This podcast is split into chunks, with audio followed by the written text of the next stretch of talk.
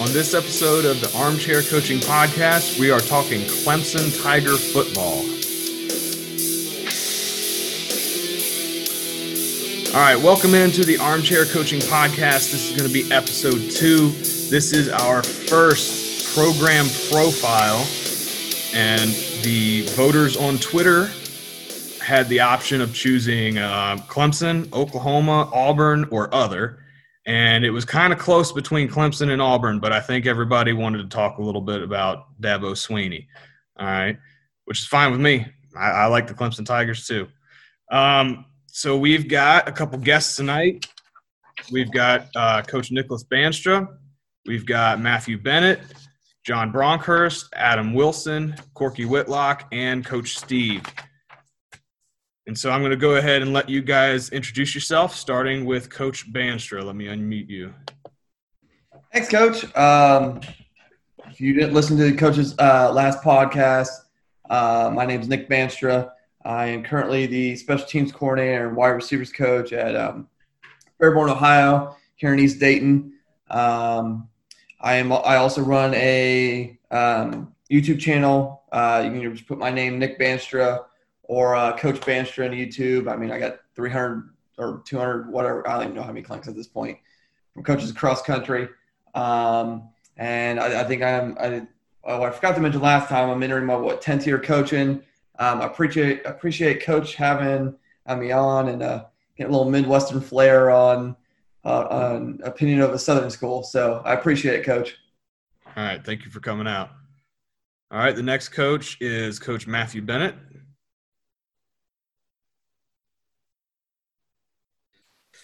Hey, Coach. Um, Matthew Bennett. I'm the co-offensive coordinator and offensive line coach at Clinton High School in Clinton, South Carolina uh, going into year 12 of coaching. I was fortunate to be on your first episode along with Coach Bandstra.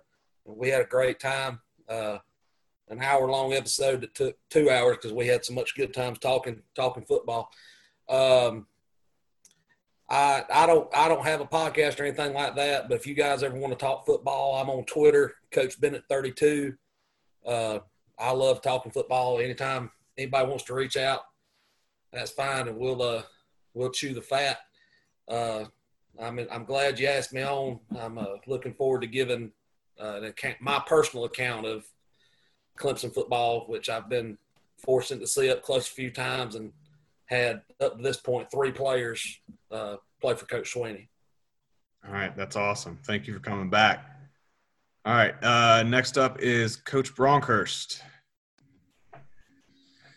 I'm Bronkhorst. I'm the offensive coordinator and quarterbacks coach at Bastrop High School in Bastrop, Texas. Uh, we're in Class 5A um, school here in Texas. Um, very honored to be on tonight. Uh, this is my first time with you, and uh, Coach can't uh, can't tell you how much I'm excited about talking Clemson football. I'm a big big believer in what they do offensively. Um, and uh, you know this, this should be fun. Got a lot of great coaches on this panel tonight, so I'm hoping to be able to pull my own here. Um, but uh, I'm, you know, I don't like Coach. I, I, don't have a YouTube channel or anything like that. But uh, my Twitter handle's at Coach Bronk. If you ever, uh, if you ever want to talk football, I'm always available.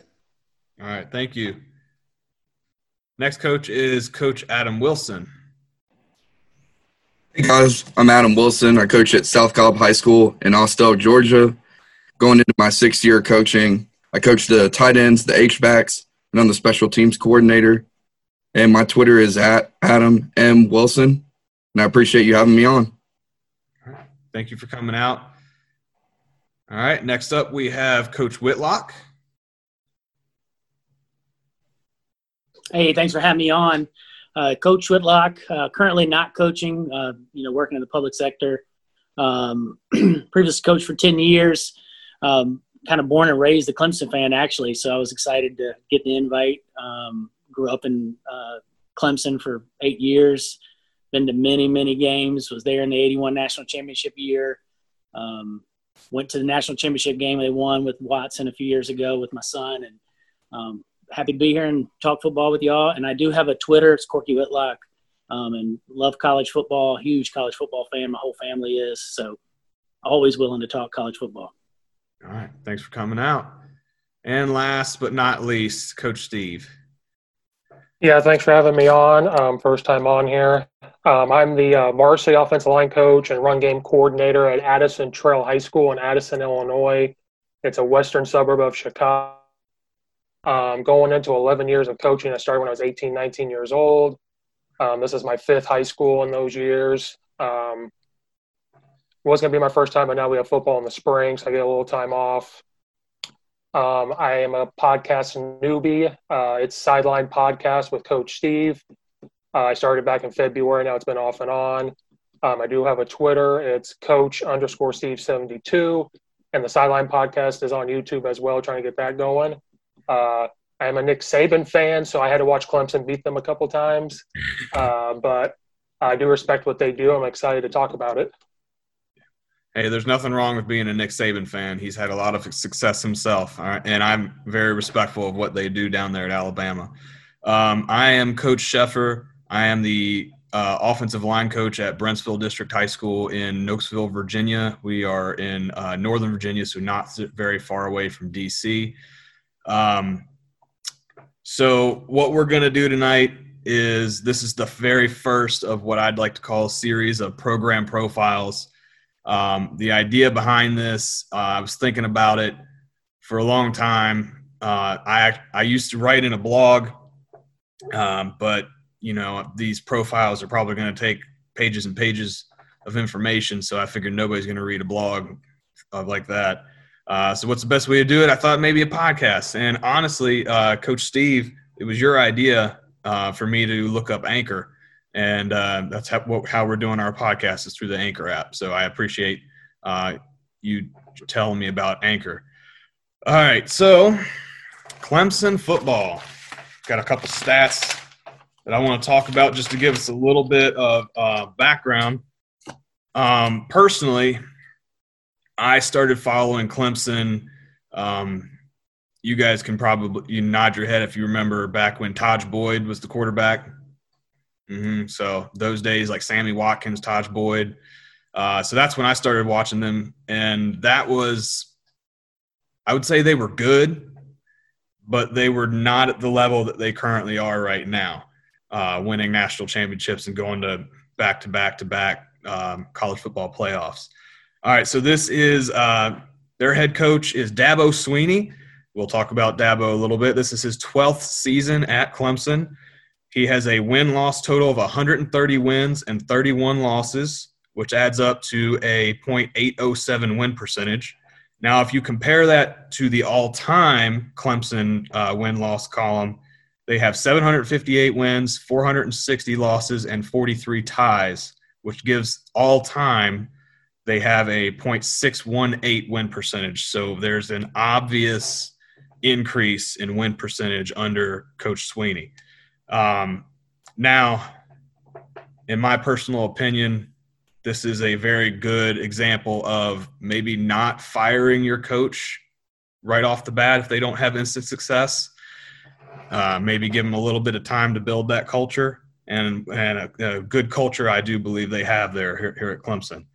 They have uh, five appearances in the uh, college football playoff in 2015, 2016, 17, 18, and 19. Uh, a record of six and three in the college football playoff, with their last game being a loss to the LSU Tigers. Um, they have three national championships. Their first one was in 1981, and then they ripped off two in uh, 2016 and 2018. They have six conference championships under Dabo Swinney. And just for a little bit of background, the last three years, I'm going to read some stats, some offensive stats mainly. So in 2017, yards per game, 429.6 yards per game, 33.3 points per game. Uh, rushing yardage, 104, uh, an average of 140, 194, excuse me uh, yards per game and passing about 235 yards per game.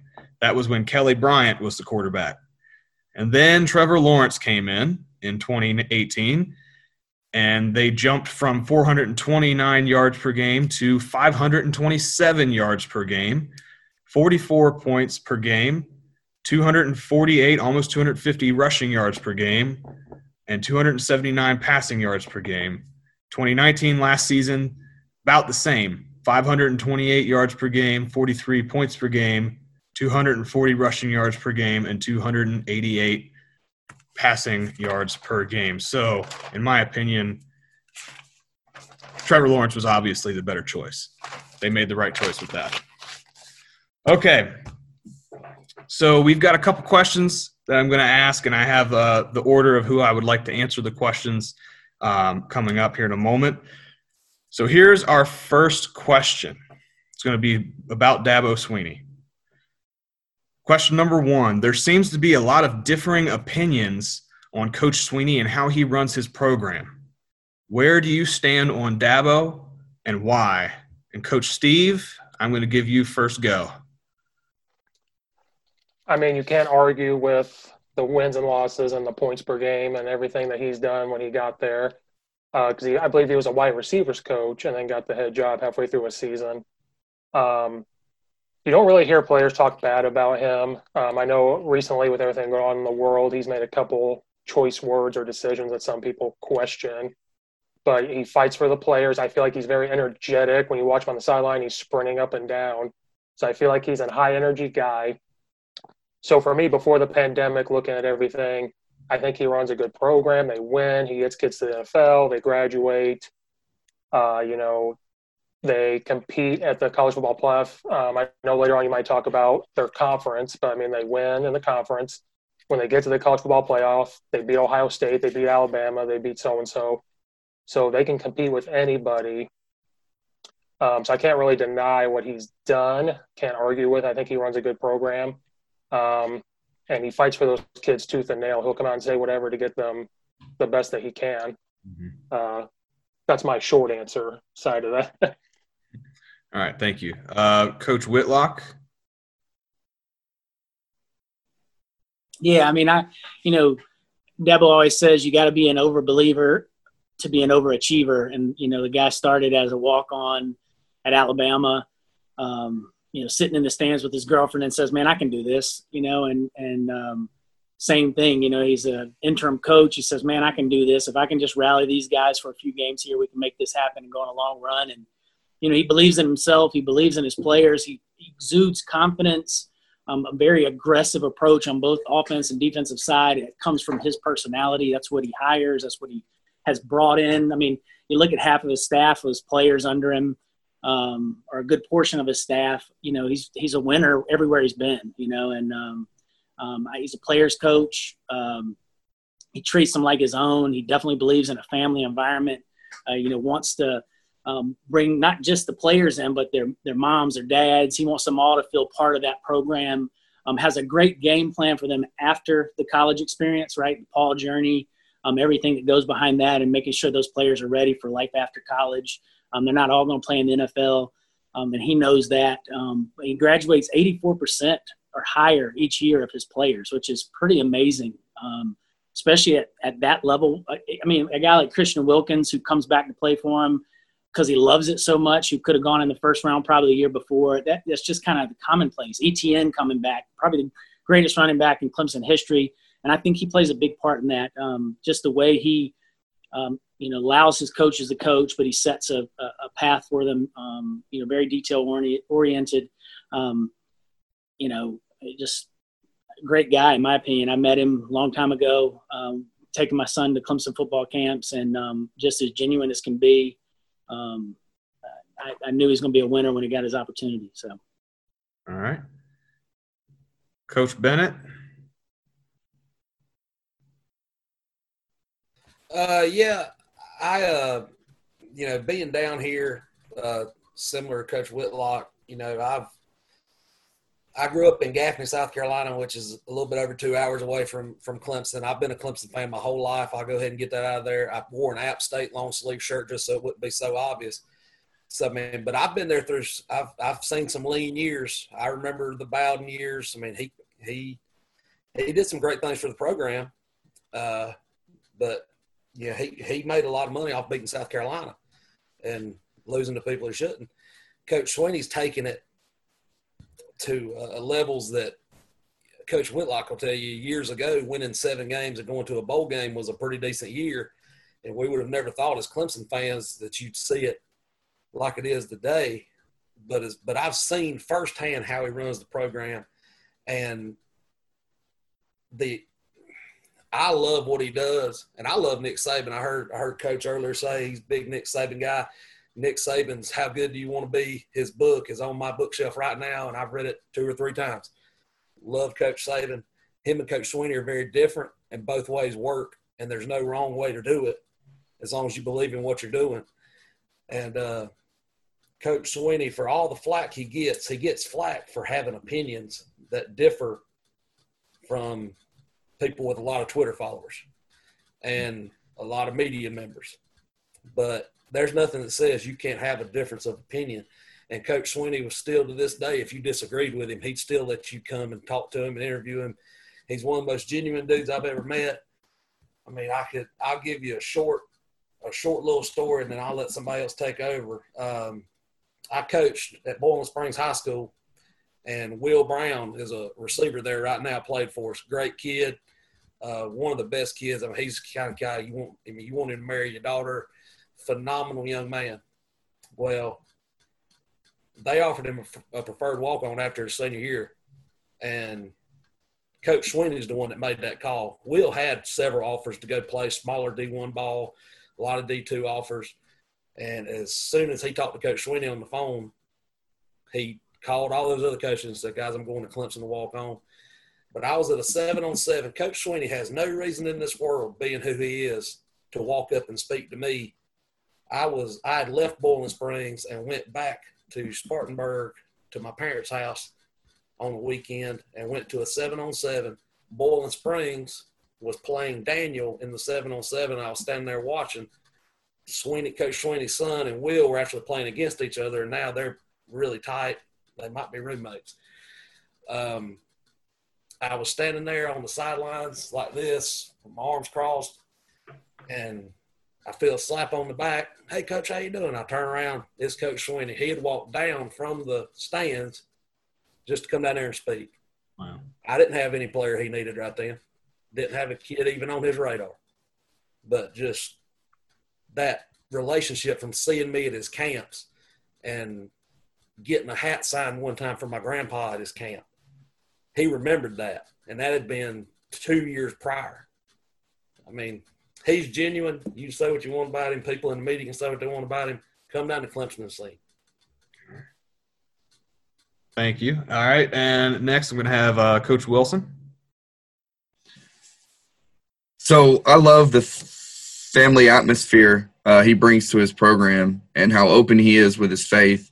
And obviously, I mean, like everybody's been saying, he's really made them into one of the elite teams in college football. So I mean, you really can't argue with that. Um, but like Coach Bennett kind of alluded to, and he hit the nail on the head. There, you know, he does have a little bit of controversy um, because he does have opinions that differ from the majority, and he will speak up about it.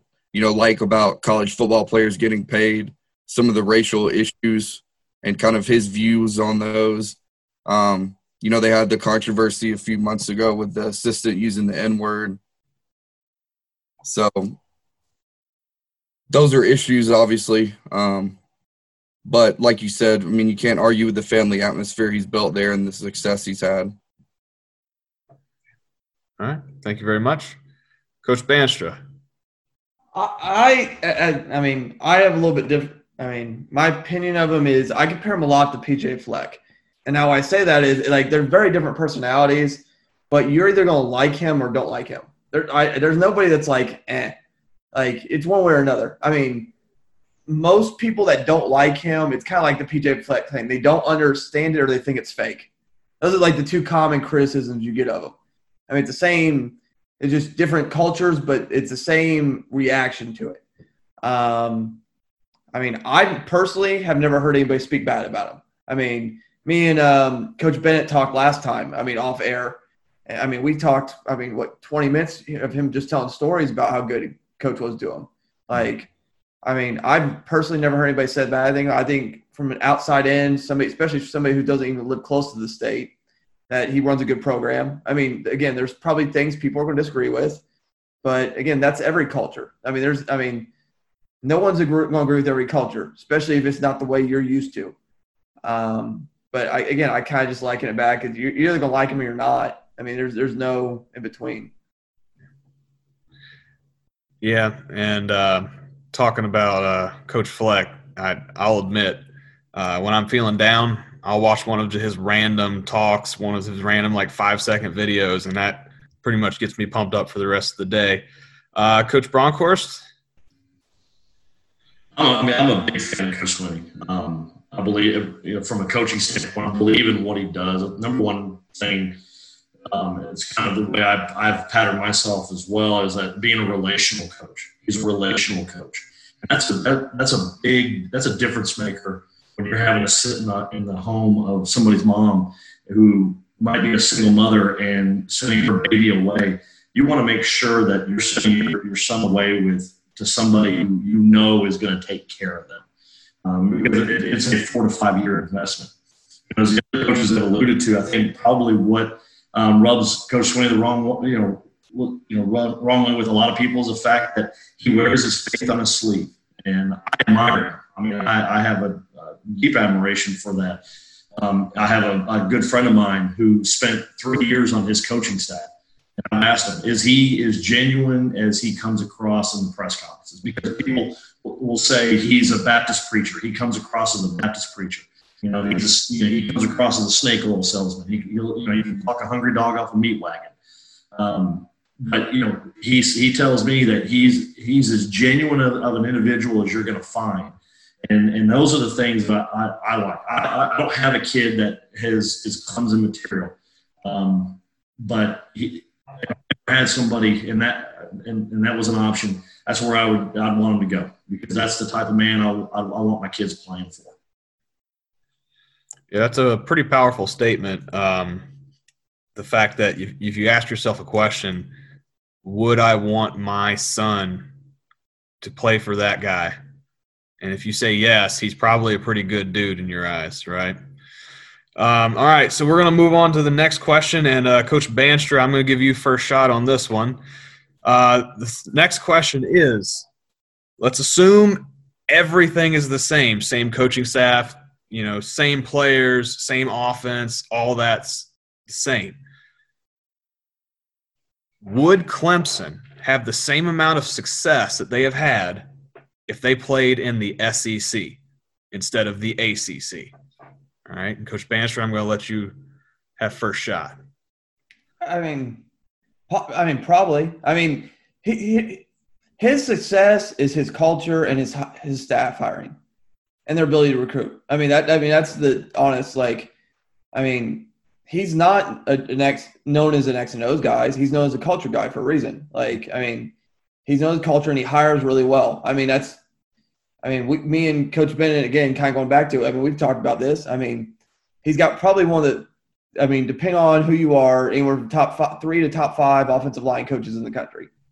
I mean, I don't care what conference you're in, that's going to be helpful. Like Coach Caldwell, one, he's one of the most entertaining press conferences I've ever seen in my entire life, uh, which just makes makes me happy. Uh, but he's, I mean, like he's generally a good, like, I mean, he's mentored other offensive line coaches. He's, I mean, one of the best offensive line coaches, Coach Caldwell in the country. And the other thing is, he's probably has his best defense coordinator in the country. You could argue. I mean, Coach.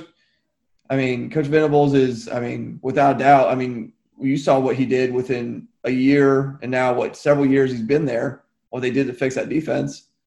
I mean, they he he those are his strengths. If you take that, I mean, I think they could be successful in most of the conferences in this country. I mean, it doesn't matter. Will they struggle a little more? Probably. Would things be harder? Yeah. I mean, even though I'm up here up north in Big Ten country, I, I, mean, I recognize how competitive the SEC is week in, week out. I mean, the recruiting down there in Mississippi, Georgia, Florida, and they, and they even recruit Texas. I mean, that that's high level football right there. Mm-hmm. I mean, it, yeah, it's it's going to be a slugfest. It's going to be general, but they've proven it in championship games. Past couple years, beating Ohio State, beating Alabama. I mean, that they can do this. I mean, it, it, it would be very hard to convince me to that they're not going to be successful in other parts of the country. And you bring up that defense. Um, I think Clemson is one of those teams that is the quintessential. I'm going to point to that team whenever some somebody says defense wins championships, um, because it's unfortunately it's kind of a fact of college football and a little bit in high school too that um, teams that run a lot of you know I'm, I'm generalizing here and i understand that there are there are exceptions to this rule. Teams that are spread no huddle go go go go all the time their defense sucks. I mean you just look at the big 12 you know how many of those teams have a real good defense? Not a whole lot you know oklahoma they go to the college football playoff every year but you know why they lose their defense stinks all right watch what lsu did to them last year uh, all right, Coach Steve, I'm going to let you have the next shot. Um, I think they'd be successful. Now, I don't know if they'd go, what was it, 30 and 0 at one point when they didn't lose the game. I don't know if that would happen all the time. They would fall into that Alabama thing where, you know, Alabama seems to lose a game almost every year. So I think they. Cause I don't know if you could handle the beating from Florida, Alabama, LSU, Georgia. Uh, I think Lane Kiffin's going to turn Ole Miss back around. I think uh, Mike Leach is going to turn Mississippi State around. Like but I think they'd be very successful. But I think you might see them lose a game, maybe one year lose two games. Um, but like they said earlier, Dabo he can recruit, so that's the big thing. People are going to want to play for him. So if he if they were down there, let's say he was the head coach at Mississippi State instead of Mike Leach, he's going to get those type of players because they want to play for him. Mm-hmm. So uh, I just think it'd be a lot tougher, but at the same time, it's one of those uh, you're going to play those tough teams week in and week out. So when you get to the college football playoff, you're going to be more prepared or you're going to be beaten down. So I think he'd have the type of players ready to go uh, and still have that success. But I still think they fall in that one loss trap that Alabama always seems to fall into. It's the always question if they're going to go to the college football playoff because they lost a game. Uh, so I think that they could, uh, but there'll be times where they lose two games in the SEC. But you know, uh, they seem to have the SEC type players. Their defensive line's been huge. They have good coaches, so I still think they could compete at a high level there. Good points, uh, Coach Bronkhorst. You know, I, I, agree with what the coaches are saying. I think they can compete, and I think they would compete consistently. First of all, they have an SEC style defense already. Um, they have an SEC style defensive coordinator. Mm-hmm. If you give that staff that conference that conference talent to recruit around. And again, you're, you, if you're in the SEC, you're closer to the state of Texas. Uh, you're closer to the state of Louisiana. So, you know, yeah, they can come in and cherry pick, but now they have a foothold because they have Texas A&M um, and so you know they're always going to make a trip in Texas uh, every other year, most likely. Um, I think what what also one of the reasons why they would they would succeed is because the style of offense that they run is more of that of a power spread. So though they're they're a spread team, they're not your they're not your Mike Leach spread team. They're your team that you know they're running you know they're running gap schemes, they're running power, they're running inside zone with the RPOs. Yeah, that you know that people look at and say, oh, they flashy offense, but they pound you. You know, I think you're 250 yards a game on average on the ground. Um, that's you know I think that's if if Auburn ever had a consistent quarterback, every, you know every year, that's what I would expect from Auburn to be doing in the SEC. Uh, but that's something that with Clemson, their quarterback position has been the difference maker for them because you got Deshaun Watson, then you go into Trevor Lawrence. Those are difference makers who make that offense even more powerful than it already is. And that's why they make you compete in any conference, and especially in the SEC. Maybe I'll have to have you guys come back when we actually talk about Auburn because that was a, that was a good point. I, the quarterbacks at Auburn are a problem. Um, I love that Auburn offense, but they've just not really been clicking yet. Um, okay, Coach Whitlock. Yeah, I mean, I, I I think they would land in the SEC East if they were in the SEC, which means they would be, you know, their toughest games each year would probably be Georgia, maybe Florida. Um, I think Georgia and them would have some some you know knockout blow type of games, right? You know, um, kind of how the ball bounced kind of things. So so I, you know um, that could be Florida State. It hasn't been the last few years. Um, Jimbo kind of left that a mess, but the first few years of Jimbo was like that. I mean, there were some, some you know, some some gut wrenching ones there that went down to the wire. And I think the Georgia Florida talent is pretty similar in a lot of years, you know. Um, but I think they would compete. I definitely think they would. I think you know, from the president, the administration, the AD, everybody down is on the same page at Clemson, um, and it's really created this, you know, harmony there for facilities, uh, recruiting.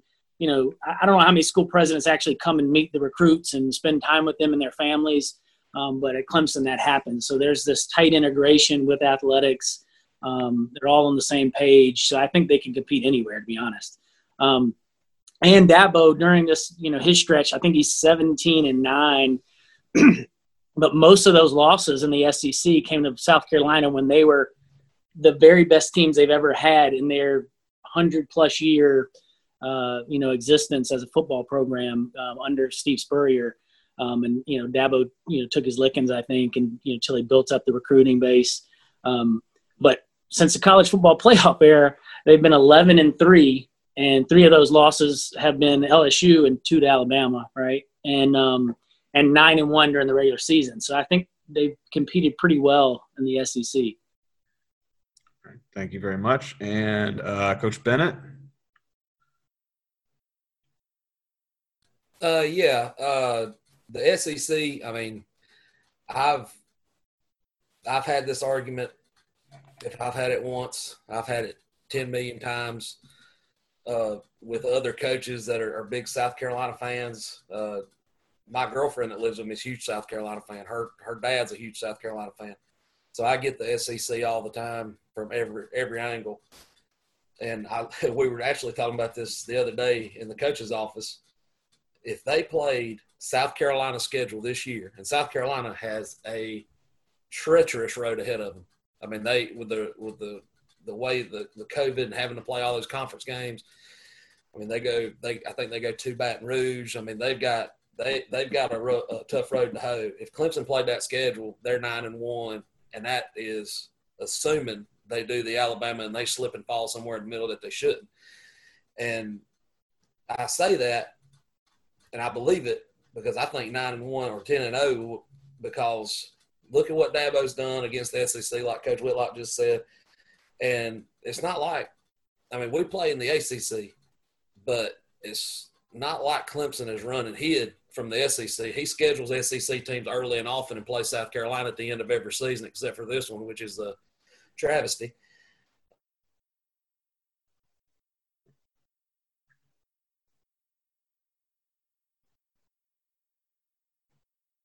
Muted myself.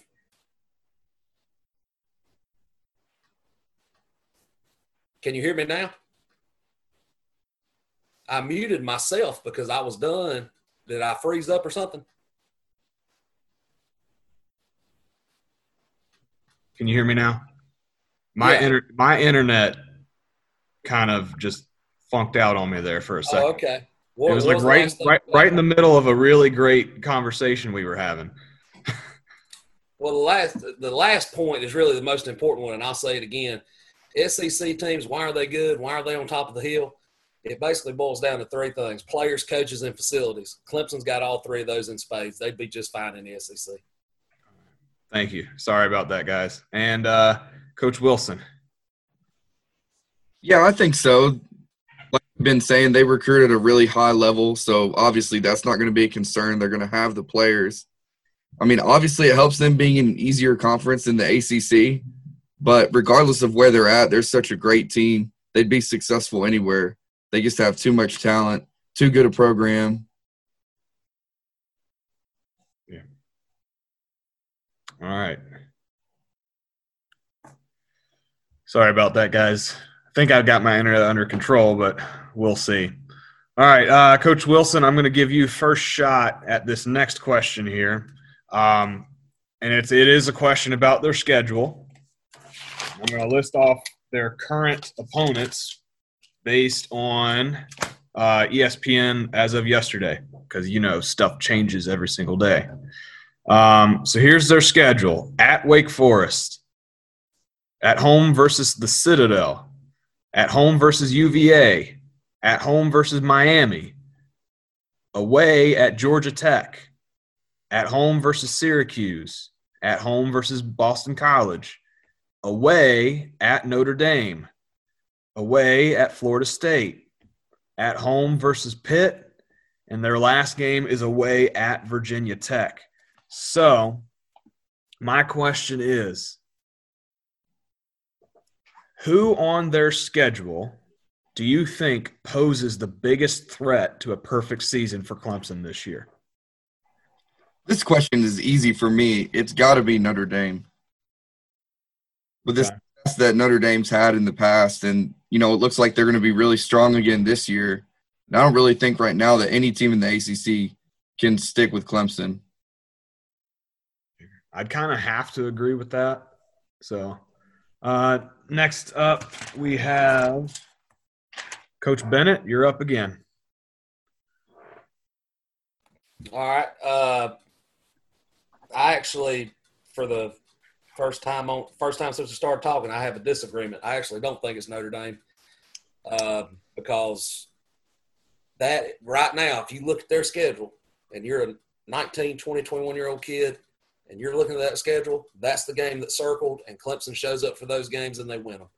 The game that worries me because I was at the Pitt game that they lost, and I was at the Syracuse game that Trevor Lawrence got hurt and they almost lost.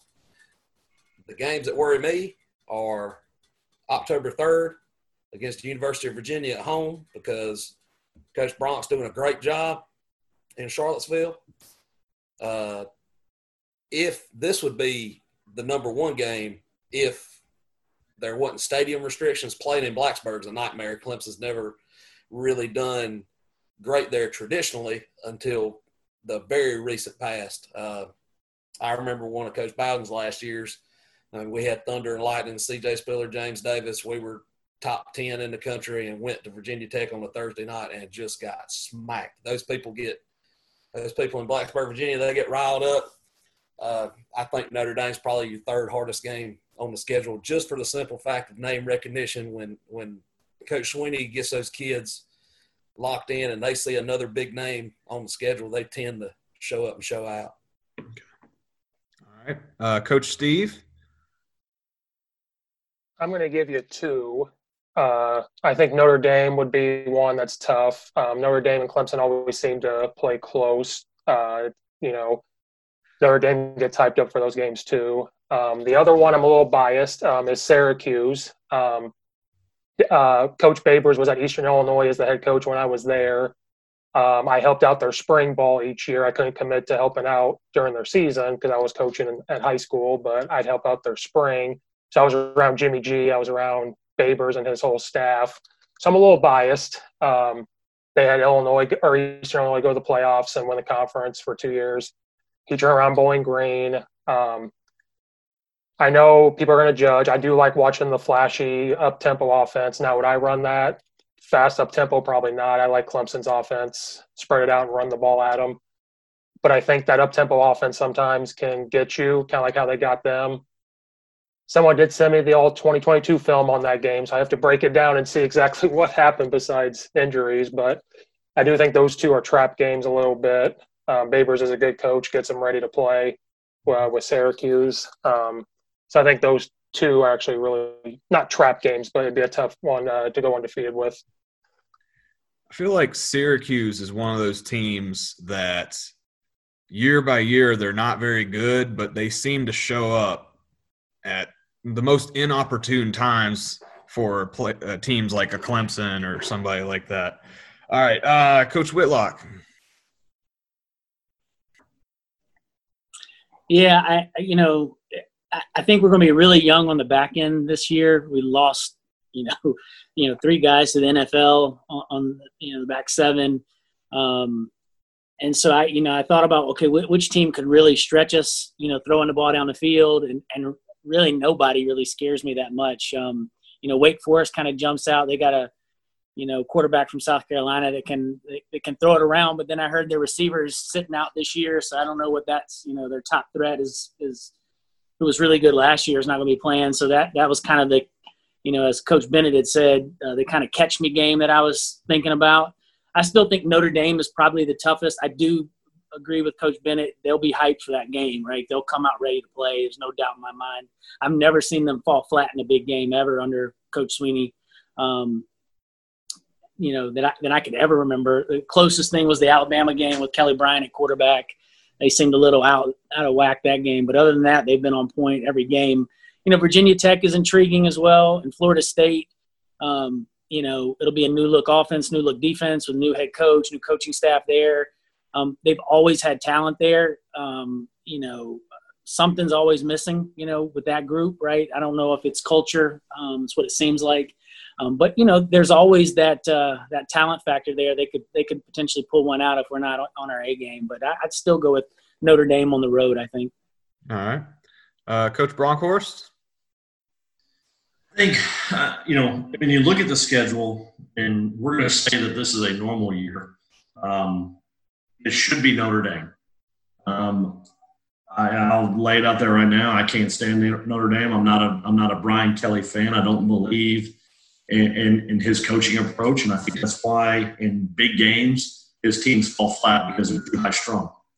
Um, you know, and, and I think Coach uh, I think Coach Bennett said it earlier. It's the game that I actually have down.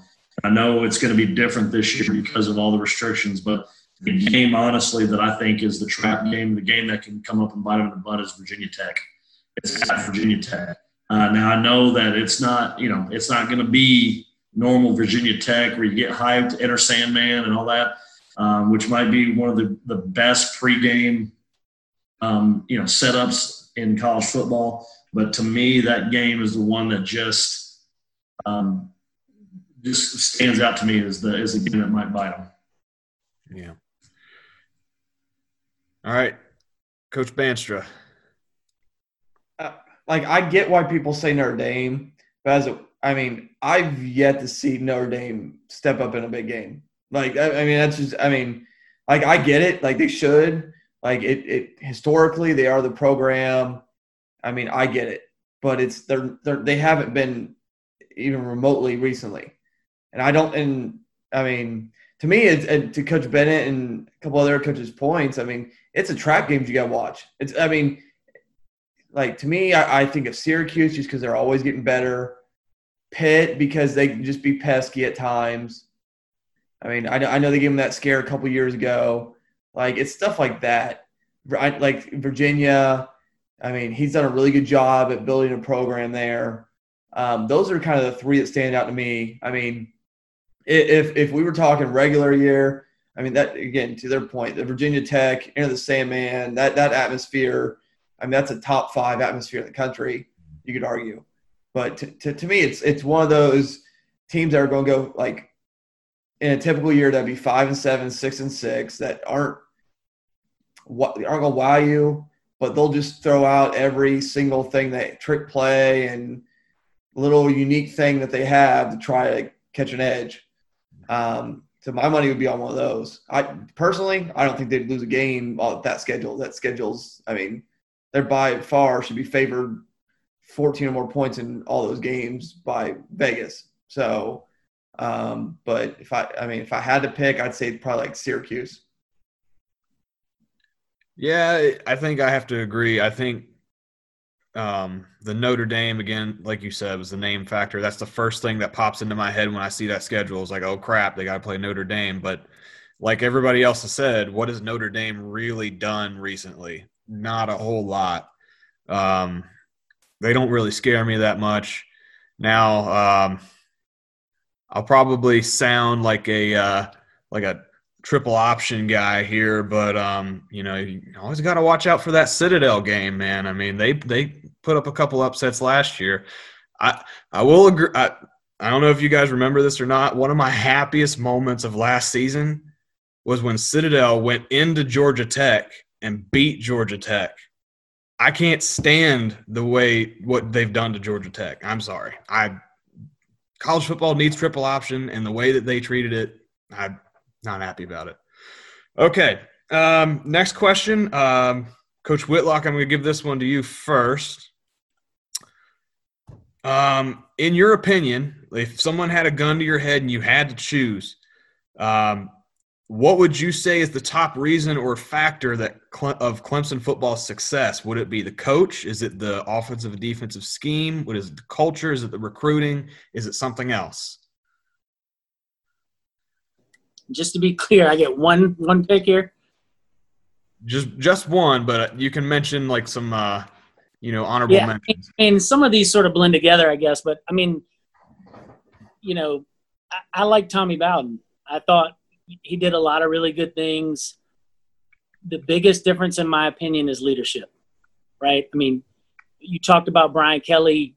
You know, he could he could turn a piece of coal to a diamond the way he is on game day, especially in a big game. I mean, he looks tense to me on the sideline. Right? I mean, he looks nervous to me, and that's how I felt Tommy was. Tommy was a great guy. If he, you one on one, he'd talk to you, very personable. Um, but on big game day, he looked nervous to me a lot of times. And Dabo is the complete opposite. He believes he's he's going to win and he's going to find a way every time, and that it just just flows into culture. Um, so I think you know leadership and culture, you know, is kind of the same thing, I guess here. So I would go culture first, and everything else comes from that. I mean, I, I wholeheartedly believe that it's uh, it's in his DNA. It's the way he thinks. Um, I mean, you see it. He wants aggression on both sides of the ball. That's all culture. Um, I mean, I, I, you know, we always look loose in big games. You know, we don't look we don't look like we are at a big game. It looks like we're there to have fun, a good time. You know, and um, the leadership from the guys on the on the team, you know, exude that as well, and it comes right from the main guy on down. Talking about looking loose in big games, uh, that national championship game against Alabama two years ago, they looked pretty loose in that one. Uh, with a with a true freshman quarterback, that was fantastic. All right, Coach Bennett, you're up. Uh, I would. I have to say, just from being at practices and being in meetings, and you know, the offense and defense are great, and they're a close second, but it's culture. And the the perfect example of that, I went to their first day of contact. Uh, Trevor Lawrence's freshman year when they won the national championship, you were just talking about. He enrolled early, so it was his first day of contact practice. Um, shout out to Coach Kyle Richardson, uh, who was at that time he was an offensive analyst. He's moved into another role now. He's an offensive genius. If any y'all ever get the chance, um, he got me down on the practice field that day, and um, when I was standing there waiting to get my little lanyard to get field access, um, I won't call the kid's name, but one of their superstar receivers they drive him they drive him down to the stadium because first day of contacts in the stadium and he is in his girdle shoulder pads putting his jersey on with his helmet in his hands getting off the golf cart and the security guy said man what you doing getting dressed on the golf cart? He said sir i was late yesterday and i'll come butt naked before i'm late again. Because this and this kid's a superstar now. I mean he's that everybody's held to the same standard, and it don't matter whether you're a walk-on freshman or a stud. And I mean, the culture the culture creates everything else around it. That's a That's a great true story. story. Can't make that kind of stuff up. It's a great story. Hey, hey, I, man, you've got some connections. I'm gonna have to use you to get into Clemson what- every once in a while. Man, you just uh, you just let me know when you when you want to make the trip on down to South Carolina, and, and I'll I'll do the best I can. All right. I mean, I'm kind of bored this year. I don't have football in the fall, so we'll see. Uh, Coach Wilson, you're up. Yeah, like Coach Bennett said, I'm gonna I'm gonna pick culture, just because of the family atmosphere, like we've been talking about, and you know, he just you get the feeling that people want to be around that culture. They want to be around that family unit that he's built there. Yeah. All right, um, Coach Steve. just to piggyback off everybody, I think it is culture slash recruiting because you build a culture, you can recruit easier and get kids to come. Um, because it doesn't really matter what kind of offense or defense you run. If those you know a culture and those kids believe in what you're saying or what you're trying to do, they're going to run through the brick wall. Your plays all going to be peanut butter and jelly, and they're going to go run through the wall. They're going to go run it, and they're nice and loose. They're ready to go. They're having fun. So it starts with culture from the top, not just with him. It's the entire coaching staff. It's president all the way down because you don't hear anything shady about the university or anything. So it's a great environment. So I think the culture and then recruiting those kids to come because they believe in what's going on really helps with the success of what's been going on there ever since he took over. All right. And uh, Coach Bandstra? Yeah, I mean, piggyback off. I mean, I mean, I think all of us would probably agree it's ninety percent culture, and part of that is, I mean, I'll go back to what I talked about earlier is staffing. Like he hires people who fit in his on his staff who his culture. I mean, I mean, he's got very strict policies on certain things, and bend don't break. I mean, outside maybe one of them, which me and Coach Bitt have talked before. Um, but that one doesn't isn't really around the rest of them. Um, but I mean, in the end, like any good organization will hire people that will do their culture. Like I, am a business teacher, so that I mean that's one thing we talk about all the time in class. Like to be a successful organization, you need to hire people that fit your vision. If, I mean, and that's kind of what he's done. He he has his culture. He knows exactly what he wants, and he makes sure his staff exudes that, or else there's consequences, or else you're not there very long. Mm-hmm. I mean, and that's and that's pretty much what all the really good college and even pro coaches have in common is here's my vision. either do my vision and adapt to it, or I'll find somebody who can. I'll either fire you or you'll fi- find another job like some of these coaches do, and you won't be there. I mean, that that and it's in honesty, it's the best way to run an organization. You find people that fit your vision. Yeah. All right, and uh, Coach Bronkhorst. You know, to me, it's um, I, think you tie in, in my opinion, you tie culture and coaching together um, because you don't have the culture without the coach, in my opinion, because um, he's the one who sets that standard. Um, you know, all the coaches. I mean, I, I agree 100 percent with everybody saying. I mean, you, you look at it again. Um, it's one of the reasons. Like I, I use my son as an example. You know, he plays college football at, at, at Division two level, and culture matters. Um, he's at a school that I believe in their head coach and I believe in their program and I believe in their culture. If I'm a parent or even a coach and I've got a kid who has an opportunity to go play for Clemson, as I said before, that's going to be the one that I'm I'm advocating for because again, it doesn't. It's not just about the X's and O's. It's not about all that the wins and losses, which are great. My, you know, I, I, I no bones about it. Winning, winning carries a lot of ills, but it's the things that he does outside of the football field that matter with these kids. And so they become better men than they uh, when they leave than they when they came in. I think that as a parent, that as a coach, that as you know, any, any community member, you look at it and say that's that's a program I want to be affiliated with. And so I think it's co- coach and culture tied to as one. Yeah. Um, raise your hand if any of you have read the book uh, Culture Defeats Strategy. Those of you who haven't, I highly recommend it. It's not very expensive. Um, I bought both of his books. I, I recommend both of them.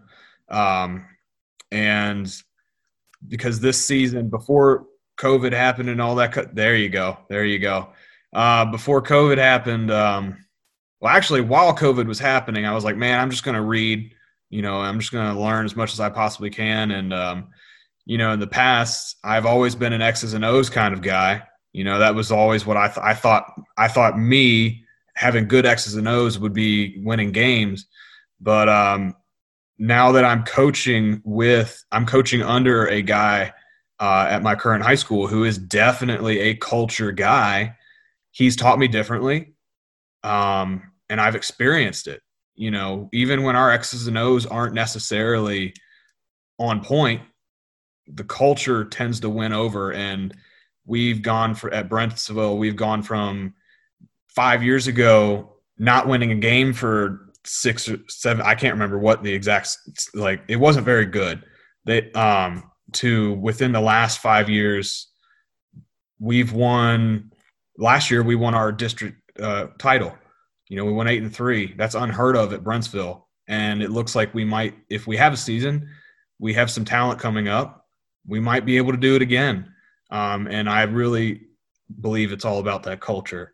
Coach Bronkhorst, I'm going to give you the next one because I know you're excited to talk about this. Um, and I know, and, and, you have experience with this because you told me that you watch as, uh, as many Clemson games as possible for this reason. I'm going to ask you: Is it practical? And the reason I'm I'm saying this and I'm asking this question, you see this on Twitter all the time. oh, who's got the all 22 of the LSU? You know, who's got the who's got the playbook from Clemson from 10 years ago? You know, all that kind of stuff. And there's a lot of people out there who think they watch Saturday uh, games and they're like, man, if only we could do that, that's going to take us over the top. In my experience, offensive schemes don't necessarily take you over the top, except for maybe LSU last year, one exception. Um, there's other factors. We'll talk about LSU another time. Is it practical for a high school coach to try and copy an offensive scheme like Clemson's? That's a great question. Um, yes, with a caveat. Um, you know, we're we're. I mean, if anybody follows me on Twitter, then I'm a power. I'm a power spread RPO guy. I'm a Gus Malzahn, Chad Morris, Brent Dearmon. You know, I'm in that philosophy tree. Um, you know, watching watching Clemson evolve over the years from being more Malzahn, and they've they've evolved. They, you know, they still do you know a lot of the same things, but they've evolved a little bit more. You know, there are things that you can do at the high school level, certainly that you know you can do that that Clemson does. Um, you know, there are things that Auburn does that you can do. I mean, that's a high school offense. It's just a wing T um, out of in a power spread set.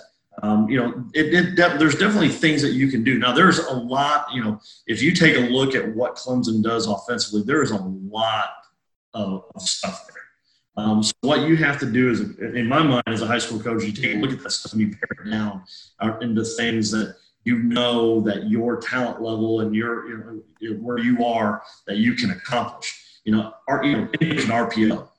You know, and so you RPO off your inside zone, you RPO off of your power, you, you know that sort of thing. Um, so you know that's that's nothing that's unusual. It's it's really the concept stuff that they do um, that are that's just next level stuff that you, coach you look at and say, okay, we need to we need to make sure that we pare this stuff down. But you know, at the base roots of it all, you certainly can. I, I tend to agree with that. I'm a big believer in uh, the KISS philosophy: keep it keep it simple, stupid. Mm-hmm. Um, yes, you can copy things that um, college and NFL offenses do as long as it fits your current scheme, or unless you're completely changing schemes. But you do need to keep it simple because we're talking about high school kids, not college kids. So I completely agree with that. Uh, Coach Steve, To let you go. Answers. Yeah, uh, I say yes and no. I say no just for what you said. Like, if you really look at entire college offense, there's a reason why they can do all the stuff they do because they recruit for it. They get way more time to have film and practice than we do at the high school level. Um, but then, yes, at the same time, like, you know, I know all the rages, the air raid passing concepts, which I'm a fan of. I think you could just have them as your passing game. So I think if you actually break it down and make it simple, those kids can do it. But then, if like, I, I know people say Alabama's defense is incredibly complicated. You're not going to take that and use it at the high school level. You might take a bits and pieces of it, um, but then you don't want a hodgepodge of a playbook either. So I say yes, kind of like what everybody is probably going to say. If it fits your system and you can look at how they block power, how they do this one RPO, great. But if you start getting the three level RPOs, that's a little bit more for those kids that are up there. High school may not be able to do it as well. So I think you can, but it has to be done in the off season. Don't be doing it during the season. Don't turn the TV on on Saturday and say, "Oh my God, why don't we do that?" I'm going to install it on Sunday with the coaches, and then we're going to put it on Monday. Like, don't think about it. Do it in the off season. If it fits in your system, great. If not, don't make it complicated. You know, those kids have a lot going on. So for me, it's a yes and no thing. Just keep it real simple and uh, let it fit your system. All right. Thanks for coming on uh, tonight, Coach Steve. I appreciate it. Yep. Thanks for having me. I'll see you guys. Yep. Uh, and Coach Bandstra, I'm going to have you on next. Um, in like my state, no. Um, I mean, there might be ones like there's a billion factors that go to that. Like, how, how, how is your is your coaching staff in the building? How many classes are they teaching? What kind of personnel do you have? Like, I, I, I think in certain states it's easier. I mean, because certain people, states have athletic periods, and certain schools are just have talent. Like, I mean, I could list. I mean, I lived in the state of Texas for six six and a half years. I could list schools that have the talent, I mean, that just fork out and have 300 kids on their football roster and all that lovely stuff and have athletic periods. They can do that kind of stuff. Um, and a state like ours, no. I mean, everybody on our, our staff that's in the building teaches five, six periods a day. Um, and our kids, I mean, I, I, have a bunch of kids that take AP courses. They're, they're not focused on football. I mean, and they're they're all in person. They're in class for seven straight hours a day. Whereas college, you got I might I might take one class that day. I mean, or in or I mean, a lot of college kids, a lot of college athletes have switched to digital before even all this stuff happened. I mean, heck, half my college schedule was digital, and I wasn't a, and I wasn't a college student athlete. Like, so some schools, yes, I'd say probably ninety percent of the country would probably know. Okay. I mean, just, it's just it's not because of the part of it's the athletic ability, but a lot of it again comes down to staff, how much time do you have, how much time do you have with your kids, etc. I mean, how restrictive is your state association during the summer and the off season? Do you have spring ball? Like we don't get spring ball. Like there's a yeah, I don't uh, like in a perfect world. There's some, most no. Okay, Coach Wilson. Yeah, obviously I've been a little spoiled because I've only coached in Georgia, so I kind of only have that experience off of. Um, but I would say absolutely. You know, I know in our offense at South Cobb we take a lot of similar plays that Clemson run, but like Coach Bronkhorst said, I think the key is is to pare it down because obviously you're not going to have near the volume that they would at Clemson. But I mean, like a lot of their base stuff, especially like when they first got going, um, you know, inside zone, split zone, power, counter. I mean, th- those are plays that a lot of us run. So, mm-hmm. All right, and Coach Bennett.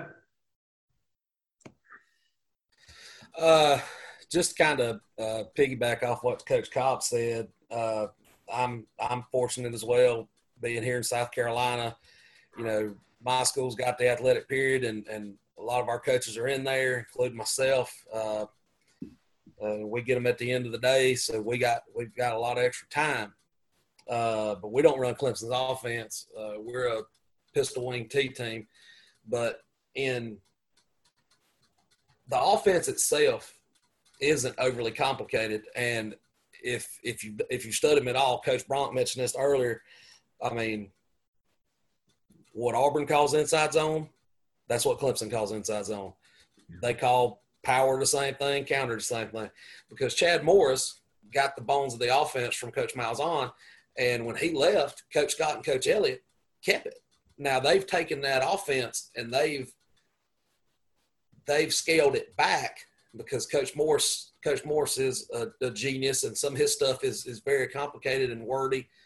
They've scaled it back, and then they've kind of built their own way with, um, you know, a lot of like the third level RPOs, which they don't run every week, but they have some game plan stuff that's that's really really good. And uh, so yes and no. I mean, I've been at schools. The school before I came here to Clinton uh, was when we got there. Uh, it was one of the worst 5A programs in the state by win loss record, and in year two, we finished second place in the region and hosted a home playoff game for the first time in over a decade. And the way we did that was our culture and getting foot to foot in the double wing. We couldn't run Clemson's offense. A lot of schools are in that in that same boat. Uh, so I mean, yes, you can call inside zone what they call inside zone, but unless you're very fortunate, you don't have Trevor Lawrence throwing a back shoulder fade 15 yards downfield to a kid who can stop on the dime and jump 38 inches and catch it. Yeah. Have to agree with that. And uh, Coach Whitlock. Yeah, I mean, I think, you know, they're mostly in 11 personnel, you know, tight end, running back. You know, I think anybody could get in that formation and run it. Um, like you all said, it had to be pared down.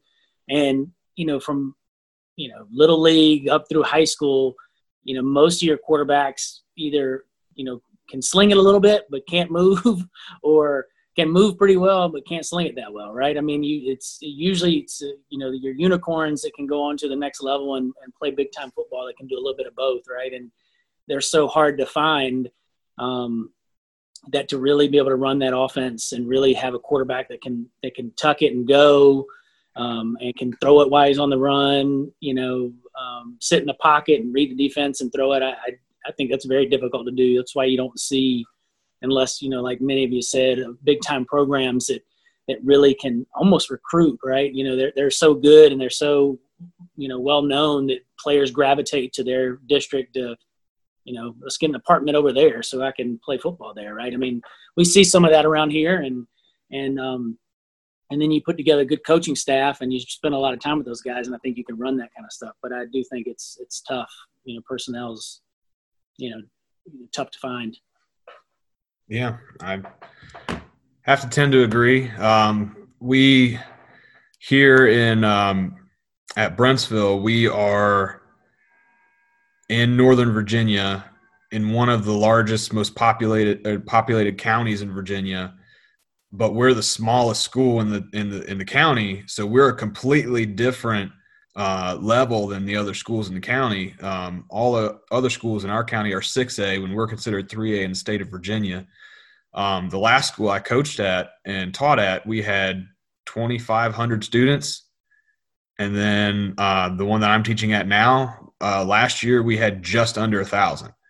Um, so it was a completely different talent level.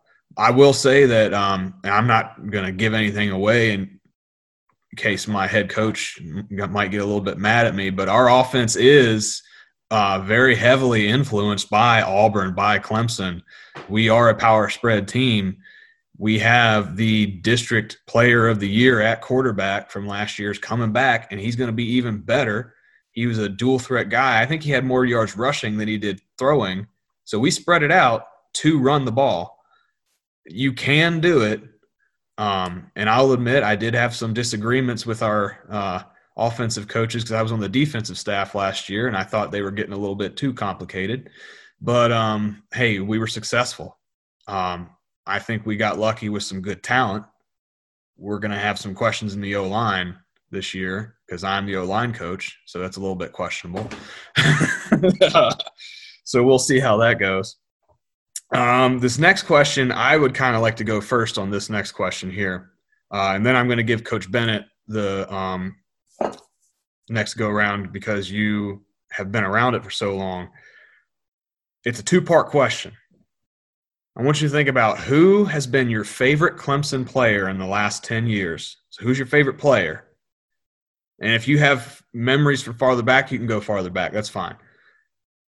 And uh, what are your favorite special moments, or what's some a special moment in Clemson football history that really sticks in your mind when I think about Clemson? So when I think about Clemson, I think about Deshaun Watson, uh, and uh, Trevor Lawrence probably he he'll probably have a better record.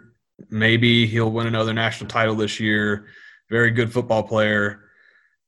I I still would rather watch Deshaun Watson play football at Clemson every day of the week. There's the energy that he brought, always positive, always um, competitive, always giving it his all. I'm not saying Trevor Lawrence doesn't do that, but it was it was just a different brand of football with Deshaun Watson.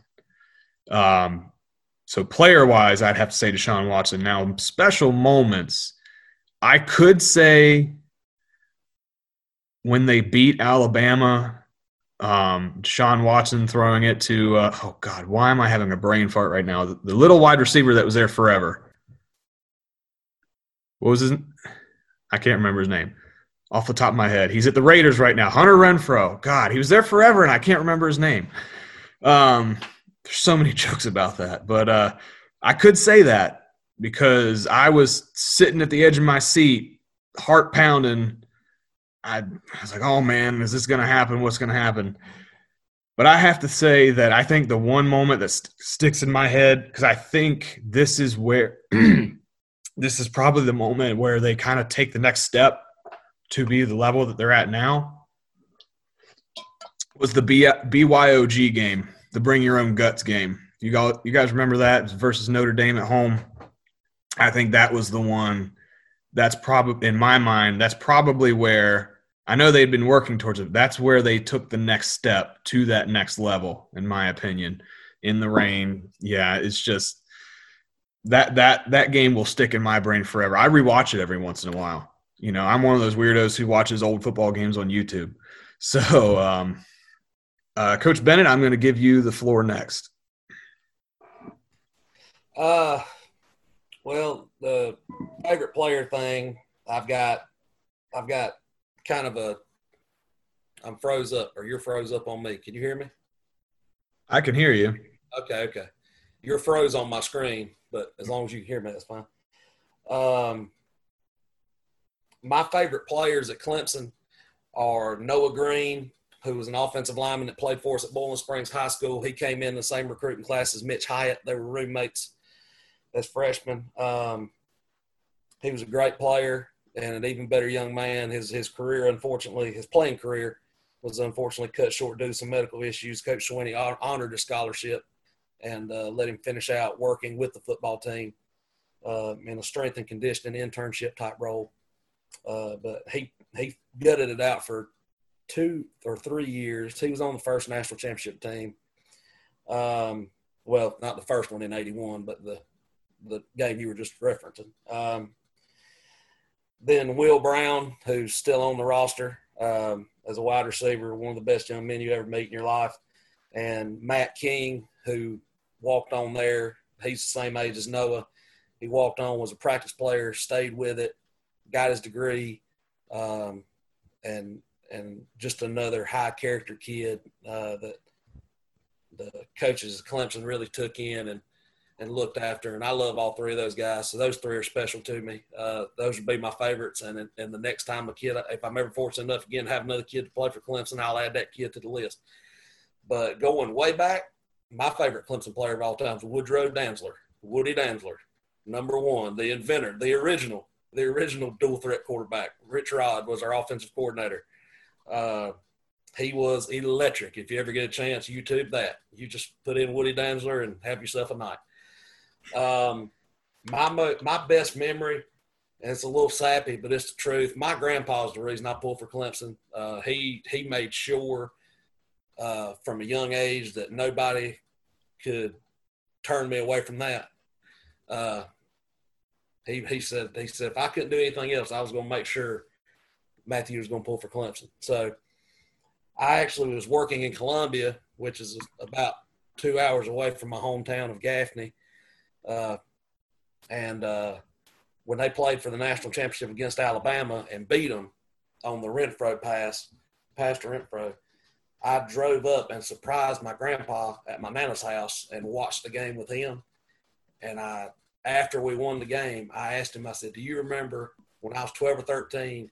You said, Matthew, watching them win in 1981 was one of the greatest feelings of my life. I hope you get to see it one day. And I got to see it with him in the same living room. I'd watched a million Tiger games, died a million deaths. And to see him pull one out at the end against the big bad bully on the block with him, that's pretty special. That that does sound like a special moment. Um, Coach Whitlock, I'm going to give you the floor next.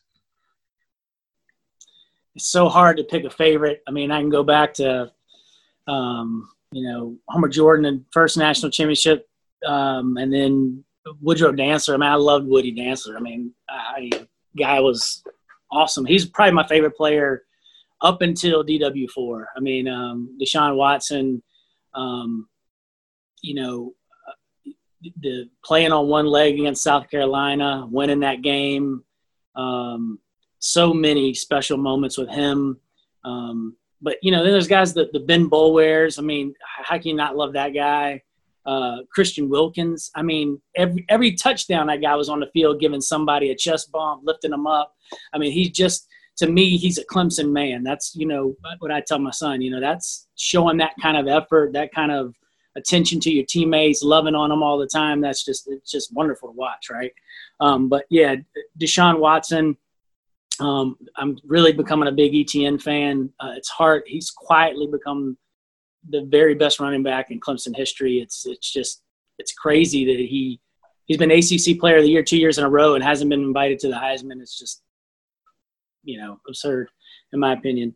but for the greatest moment, um, I, there's been many in my lifetime. You know, you talk about that changing the game factor, or the you know that big play in the BYOG or whatever, bringing your guts game. But the the uh, fourth and I can't remember 16 or whatever from Tajh to to Nuke Hopkins against LSU in the bowl game um, was huge. That that catapulted the, the, the Tigers forward, in my opinion. Um, but the national championship game, after Hurts has that long run and scores, I look over my son. We're sitting in the end zone, opposite of the pirate ship, and I say, "Man, we just got to get a good kickoff return here." I'm like, "It's got to be a good kickoff. We get a good kickoff return, DW's going to win this one." And he's like, Yeah, I know, Dan, I know. So sure as hell, we get CJ Fuller, who's passed now, gets a good kickoff return, gets us out to 45 or so, whatever it was. And, you know, four or five miracle catches by Leggett and Mike Williams back shoulder. And then the Renfrow catch. I mean, and, and I'm going crazy with my son, you know, at the game. Um, I didn't go the year before. Uh, we lost, and uh, so I promised them we'd go. I paid more money for those tickets than I would ever be embarrassed to tell anybody. Um, but man, you know, now it is worth every penny of it. It was, it was awesome. Yeah, you mentioned uh, Etienne. I think last year there were some rumblings about him potentially being invited to uh, the Heisman, but he does seem to be overshadowed. Not, and honestly, it's probably because of Trevor Lawrence. Um, probably. I mean, and Trevor Lawrence hasn't been invited to the Heisman yet, has he? I don't think so. No, he hasn't. I, I mean, I think the big thing with Etienne too is, you know, we talked about playing in the SEC versus the ACC, and I, I think the the true advantage is is we're able to sub early in so many games because we get up so big. And I mean, if you look at Etienne's carries last year, if he gets five or six more carries each game, um, especially you know in the money time of the game in the fourth quarter, he's probably breaking more long ones, right? And he's, I mean, he's probably crushing the field at that point. I mean, his average you know run per carry is, I can't remember what it was now, but his stat is way higher than anybody else uh, last year that was you know in that league. So I think it's just opportunities really, and and that's Dabo's way. He's going to give somebody else a chance. You know, that's how you build a family culture, right? You're not going to let someone sit on the bench for four quarters when you're up by 20 points. You're going to get those guys in and, and build up that you know, um, you know, uh, build them up and get them get them going for the next year. You know. Yeah. Um, speaking of, again, Etienne, I think possibly one of the reasons he's been so dominant on the ground as compared to, I mean, it, the the stats we just read when um, Kelly Bryant was the quarterback. They, I mean, they were good, but in my opinion, they weren't very good at throwing the football. No offense. Um, and so every team that played them knew they had to stop the run. They had to stop Kelly Bryant. They had to load up the box. And then you put Trevor Lawrence in there, and he's just chucking dimes everywhere. That all that and and the RPOs and all that kind of stuff. Everyone's afraid of the the passing game so so much that opens up the run game. So and and to lead that in and um, to you, Coach Bronkhorst, I'm going to let you have that. You have, have a little bit of experience with that, probably. Maybe. we run quite a bit of RPOs. Um, you know, I, when I when I take a look at the history of of Clemson players, I mean, I mean, you start with you have Trevor Lawrence, you have Etienne, you have Deshaun Watson, you have C.J. Spiller. Um, but when I think of, and this is going to sound weird, but when I think of Clemson football, when I started following Clemson football, and it was before the Chad Morris time, really, but it, it, I just, you know, there's something about Clemson that I've, I've always gravitated, gravitated to. But um, the Messiah, Charlie Whitehurst, um, I, I loved watching that dude play football because he didn't give a damn. Um, he just went out there and balled.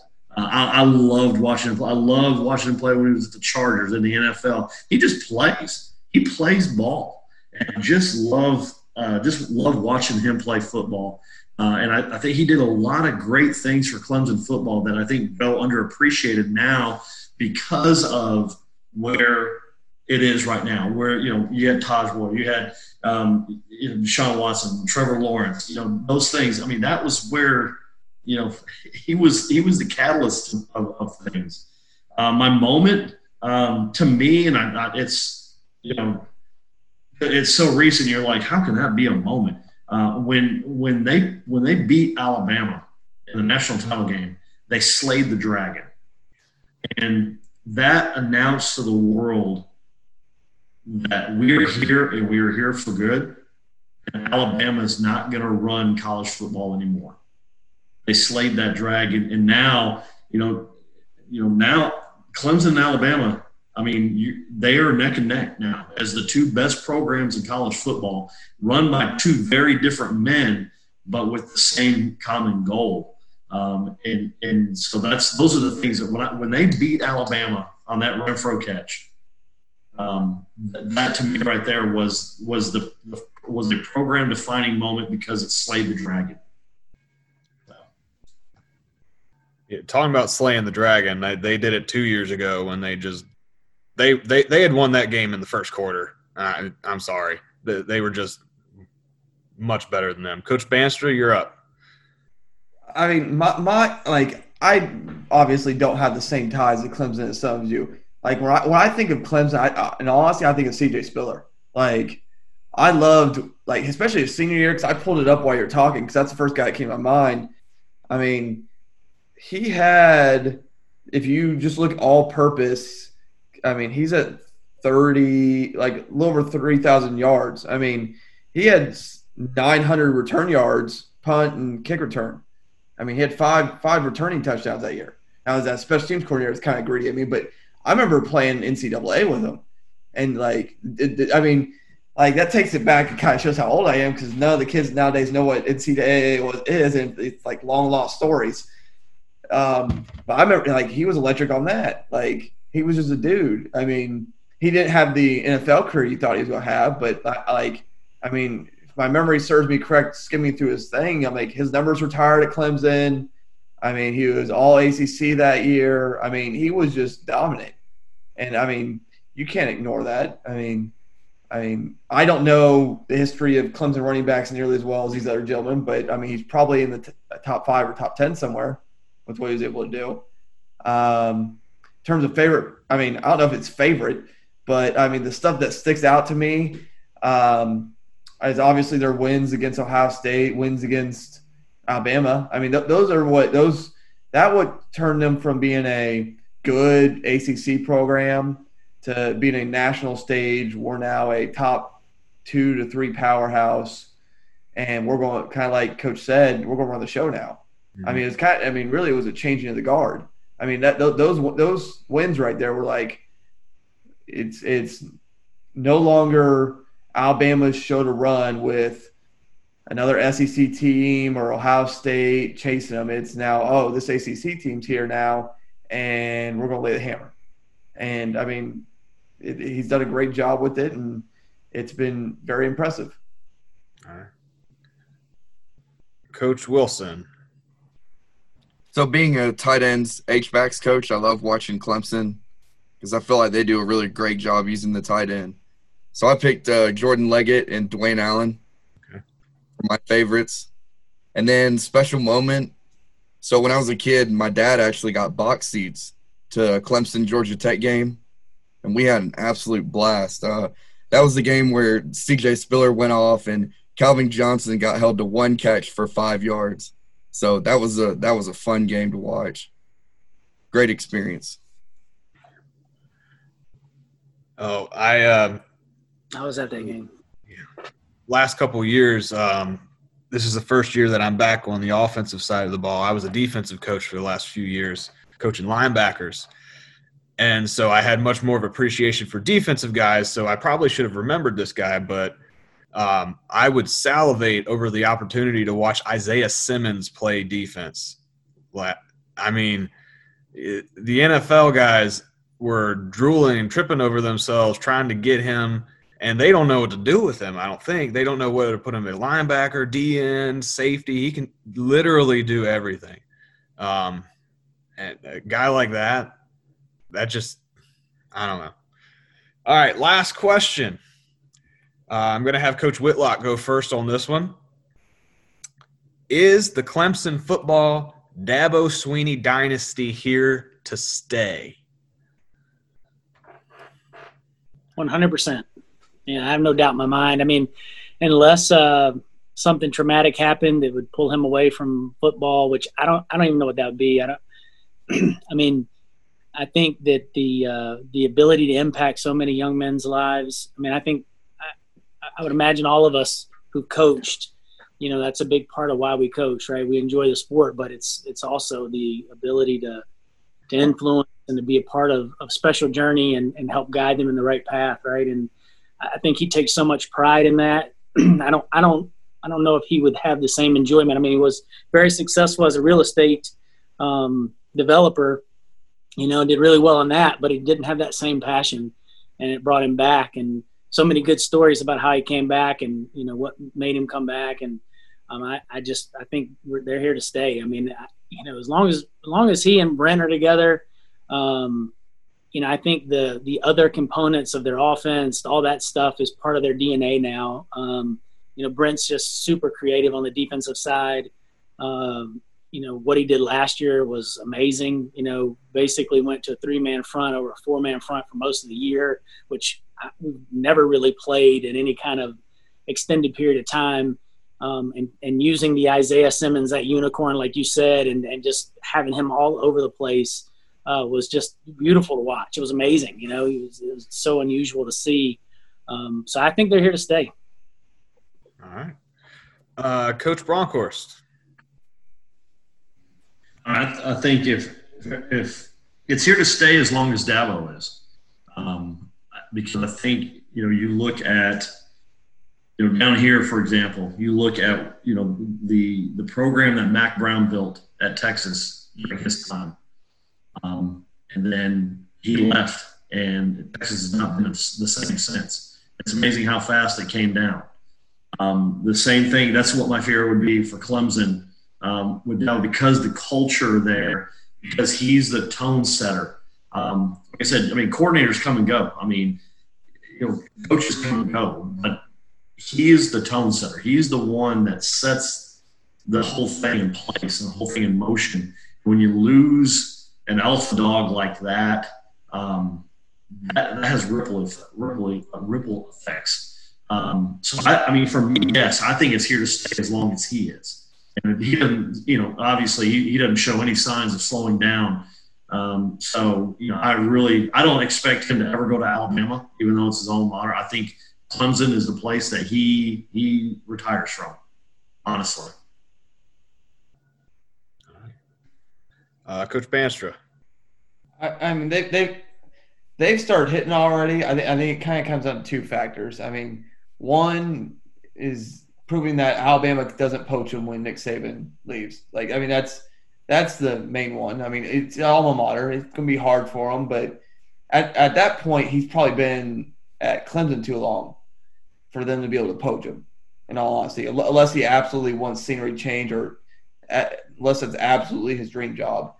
Um, and the, the other thing is, as long as he can keep hiring good people around him. I mean, again, I, as a business teacher, I keep, I keep going back to that. If you hire good people, it makes your job easy and makes it hard for it to change. I mean, Brent Venables is eventually some school is going to give him head coaching job. Like, I mean, I don't think he's going to be Bud Foster and just be a defensive coordinator the rest of his career. At some point, he is going to be a head coach. So you're going to lose him. How do you replace that? When Coach Caldwell retires finally because he's getting up there in years, who are you going to replace him with? I mean, he just lost what one of his co-OCs or both. I can't remember off the top of my head. I mean, one of them. So I mean, how's that transition happen? I mean, I mean that's that's that's what's in all honesty what's really hurt Coach Saban. I mean, his staff got poached every year.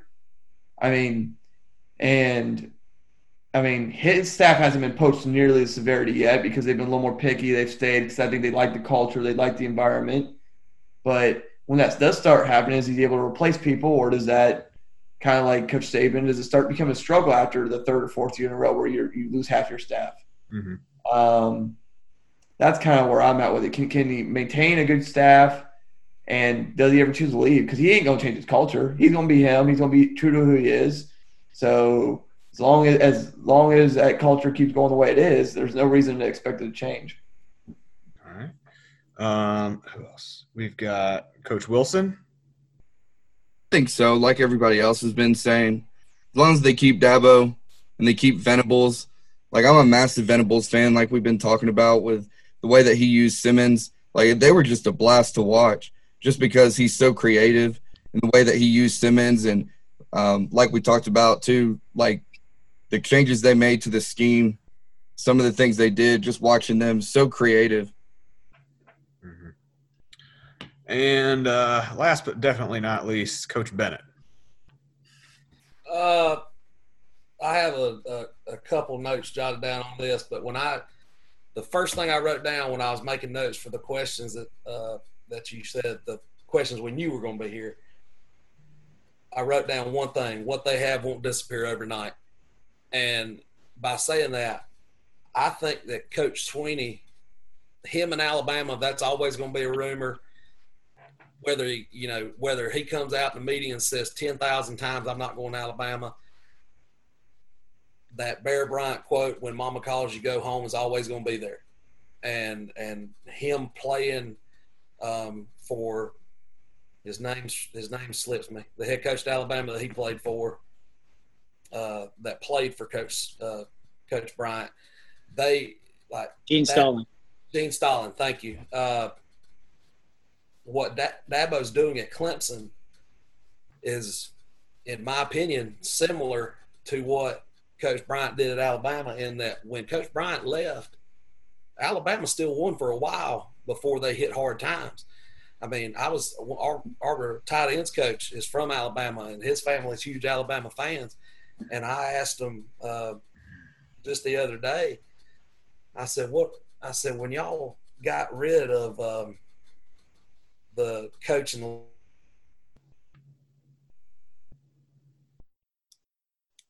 the we lost Auburn three times.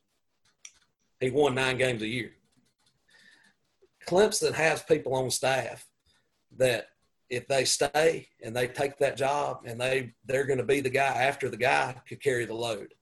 If Dabo were to leave, if he left and took the whole staff, I think there's one or two coaches that are very, very few and far between out there that could come in and keep it at the level for more than three years.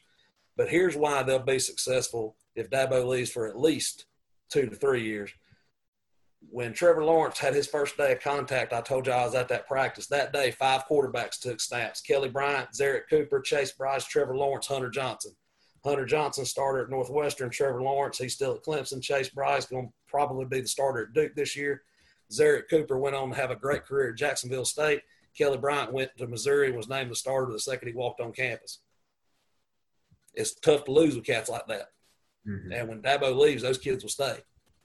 So you have to you would have to see a mismanagement of global proportions for Clemson to fall very far quick. And I personally I think there's I think there's there's one to two guys on staff that if they had a chance at the job, they'd stay, and I think they could keep it. I think they could keep it rolling. And uh, Coach Bronk, you kind of mentioned Texas there a little bit. Uh, I will admit, Texas. I've been a Texas fan um, since the first time they won a national title with uh, Vince Young. I I will have to disagree with you I do think that it they started to decline a little bit. I think the decline started when Colt McCoy went down in the national title game. I think that is when the decline started personally because the next year I, they didn't even go to a bowl game the next year. I don't I don't think. They went five and seven. Get on my soapbox. I'm gonna on my soapbox here because I got I'll say the biggest the biggest problem that happened at Texas is complacency um, after the after the uh, after the national championship year with Vince Young, yeah. um, they stopped recruiting like they had been recruiting. Now, now, granted, when Mack Brown left, he left at eight and four. You know, he was forced out at eight and four. He had re- he had turned started to get things back. um, but they weren't at they were not at the level they had been in. But they were still winning eight games. Um, you know, they played for the big, basically the de facto Big 12 championship against Baylor his last his final year. Um, the biggest problem that happened with Texas was they had Garrett Gilbert as their start, you know, their their quarterback the next year, and because of what happened in the Alabama game, he completely junked their philosophy offensively and wanted to become Alabama.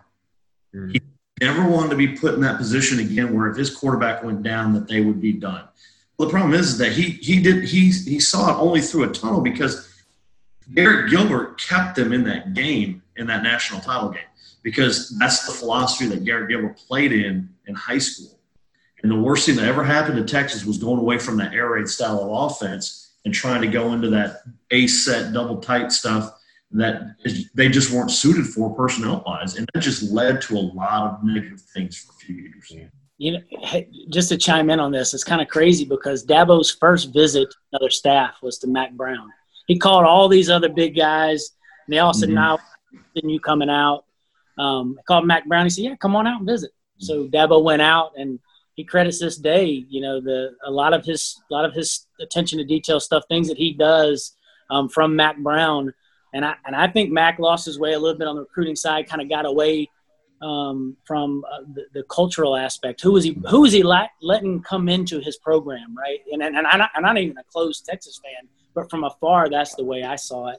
And um, you know, Dabo says, hey, if you're going to offer that guy, if he's if he's the worst player we got on the team, you're going to treat him just like he's the best player, mm-hmm. and you're going to have to coach him the same way. So you better make sure you're approving that guy's character his ability, everything is you like his parents, whatever it is, right? I mean, you're going to have to deal with that guy for the next four to five years, and um, I think that that was the the thing I saw with Mack. He kind of got away from that, distanced himself or whatever, or either didn't have the right staff to do well, that. Well, I think part of the problem too with Mack Brown was he was already going into retirement mode that final year at Tech. You know, that would have been should have been his final year at Texas, the year that they played Alabama the national title. It's a known fact here in the Austin area that if they win that game, he retires.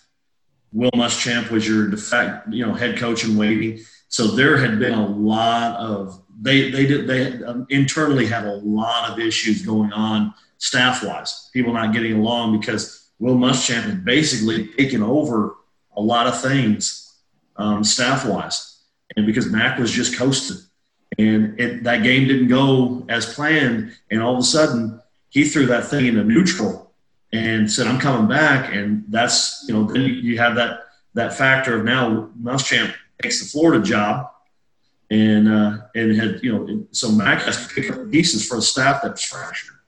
So you know, but yeah, when when Mack was at his height of his of his game coaching wise, um, he was he was captain culture. Yeah got to see it a lot here. You know, he was one of those guys like like Dabo is now, where I mean, you go to a coaching clinic, I go to a coaching clinic, and I'm standing there. And at the time, I'm you know I'm a three A, four A, you know, assistant coach, and he passed me on the back. Doesn't see my name tag. Passed me on the back and says, "Coach Bronkhorst, how you doing?" And I'm if to this day floors me. Have no idea how you know who I am. Mm-hmm. Just, but that's why he was able to get the recruits he, he got because he was that that much attention to detail, and that's why I think Clemson is the way they are now, is because Dabo's the same way. It's the attention to detail. It's knowing the little things uh, from the head coaches, assistant coaches that he deals with to mom and dad in the living rooms. It's those things that make a difference. All right, yeah, I'll, we'll have to. Let's save the Texas talks when we. Uh, Don't don't want to waste it for uh, when we actually do have a, a Texas episode because we will because they're one of the teams that I that I follow all the time. Um, all right, so we didn't have any uh, Twitter listener Q and A questions, um, and we've gone pretty long here. Oh, it's about an hour and forty minutes. Pretty good talk though. Um, I'm gonna give it every one of you guys a uh, a moment for some final thoughts. Um, so, you know, just kind of keep in mind, you know, people are going through a lot right now. So I, I know you're going to try to keep it positive. So, uh, plus, uh, I may or may not be being watched, and I have to keep everything positive. So, final thoughts. Um, I'm gonna let uh, Coach Wilson go first. I'm just excited football's coming back. We got the NFL gearing up. Several of the of the conferences in college football are still rolling. We're playing in Georgia, so I'm excited about that. Uh, Coach Bronk.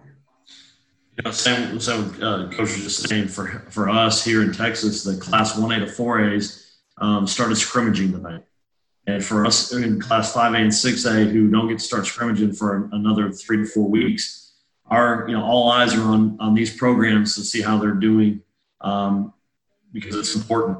You know, to me, um, this is a this is an unprecedented time, uh, and I think now more than ever, we we need to be in the forefront of things, uh, not only socially but also uh, you know, helping our helping our kids from the mental aspect. Uh, they've been they've been quarantined for for a while now, um, and so things are loosening up slowly. But you know, my encouragement always to all the coaches out there: just just do your job and do it safely. Um, do the things that are asked because you know if we want to have a season this year everybody needs, regardless what your politics are, do the things that are necessary to be done to to make it happen because it's important to the kids. Um, you know, I, I, I, went on a Twitter rampage about a week ago or two about hashtag we want to coach, hashtag we want them, we want them to play um, because it's it's important to them. Um, because I think from a mental standpoint, it's important to them. Um, so I think, Coach, this has been a blast. I, will I'll come back anytime and talk ball. So. Yeah, I, I'd be happy to have you guys come back. Um, I was lucky enough to have Coach Bennett and Coach Bandstra come back. Um, hopefully, we can get you guys to come back again. Uh, Coach Bennett, you got any final thoughts? Uh, yeah. First and foremost, I just uh, want to echo the sentiments of my uh, brethren from here down south in Texas and Georgia. Uh, we're we're getting geared up to go, uh, barring anything major happening. Uh, first day of practice September 8th. And, uh, and also want to say to the guys who are, who are either in limbo or not playing till the spring, like I said on the last podcast, keep your head held high, be strong for your kids because it's going to happen. And, and the kids need us as coaches more now than ever. Um, one thing I heard earlier, Coach Bandstra, you know, talked about eventually Coach Caldwell, the offensive line coach, who I think for my money is the best in the country. Um, about him retiring, a little inside baseball. He's got a daughter. Her her main hobby is riding horses. It ain't cheap, brother. He ain't retiring no time soon. That's what he told me. He said horses are expensive, man. he said I can't hang this up. Uh, but before I before I get off, I just like to just to shout out Coach Caldwell, the offensive line coach, and Coach Kyle Richardson at Clemson. Uh, those are those are two guys who, no matter how high they go up in the in the coaching world, or no matter how busy they are, those are those are two great guys who, no matter what, I can call, and if they don't answer, they'll call me back, um, and and they'll help me out with whatever I need. And I highly encourage all you guys, whenever this stuff clears up, reach out to Clemson. If you want to go down there and if you want to see how they do it, you want to see you want to see how they bake the bread. Dabo's open door, man. You set it. You you call down there and get it set up, and they'll let you come in. I mean, me and uh, a buddy of mine from here in South Carolina, uh, Coach Andy Hudgens, Clemson grad, coaches at Wade Hampton High School. We actually both OL guys. We went and sat in Coach Caldwell's meetings uh, this right right before they were doing spring ball before all the world fell to pieces. So that was just this. That was just this year. I mean, they're they're like that, man. Open door policy great, great people. And if there's anything I can ever do to help any of y'all, please reach out to me. And Coach Sheffer, I'd love, if you're not tired of me and Coach Bandstra yet, you just let me know. And I enjoy talking ball with him. I'll come back on the podcast anytime you want to have me. Thanks for having me again. Yeah, no problem. Um, I'm definitely glad to have you guys. Um, Coach Bandstra, any final thoughts? Um, I mean, I mean, we, we got our first game here in depending on if you count, I mean, to me, I don't count today anymore. Um, in, in seven days. Uh, so I'm focused on trying to beat Xenia. Um, that's kind of my, my positive outlook on it. I mean, make, make, and I, like I said on our last podcast, I mean, do what you're supposed to be doing. I mean, wear your mask, follow whatever regulations your state and your state association are giving you. I mean, it, it I mean, part of it is selfish. Like, I, I want to coach football and I love football. The other part of it is like, I mean, you have you have kids that haven't been involved or doing things since was it February, March, depending on what sport the last paid, and a lot of them didn't get to play spring sports at all. Like our, our school got if it got canceled the day of our first spring baseball game. I mean scrimmage, so they didn't get anybody. Um, but stuff like like just focus on that. It's not about you; it's about them. The same thing goes with the classroom for those of you teachers that just, I mean, do what you're supposed to be doing. Don't get yourself in trouble. Don't risk people's lives. Don't risk getting shut down. Don't don't risk all that. Be be smart. Be positive, and then uh, kind of off Coach Bennett. Like, I mean, Coach, as long as my schedule isn't too hectic, I'll be on here whenever you want to have me. I mean, I enjoy this. I love talking ball with people, just especially this kind of stuff where you just get to talk about program, talk about coaching staffs, talking about everything else. It's it's always fun. Always get getting different people's perspectives. Uh, can't speak perspectives, and like anytime I can talk to somebody from Texas, it's always a good time. I mean. like, like I said, I think I mentioned briefly in the last podcast, like I was supposed to be down there in April this year, and unfortunately, COVID kind of canceled that for me. So, um, again, thanks, Coach. Thanks for having us, and it was fun. Yeah, no problem. And uh, Coach Whitlock. Yeah, I just hope you all are safe. Your kids are safe, and y'all get to play, you know, a full season and get it in. And um, I know here they pushed it to the spring, and and um, you know, I, I think it's important, right? I mean, it's, uh, you know, every, every step of the way, it's an opportunity to build culture to, you know, help men, you know, young, young men become men, right? And, um, and uh, through a sport that we all love. So I, I hope you all get the opportunity. It's not taken away from us. Um, you know, that's that's really what I'm hoping. I, I, hope you get to watch football on Saturdays and Sundays, and uh, uh, you know, go out on Friday nights and hopefully get to watch if they'll let us come come and sit. You know. So good luck to y'all. Thank you very much. And uh, thank you, coaches, for coming out. I really appreciate it. I do look forward to uh, future talks. Um, and for those of you listeners, thank you guys for listening to the Armchair Coaching Podcast. Uh, this was the profile, uh, program profile for the Clemson Tigers. We are going to have many more program profiles so long as everybody's schedules holds. Um, we'll see what the next program profile is going to be. And this is Coach Sheffer signing out.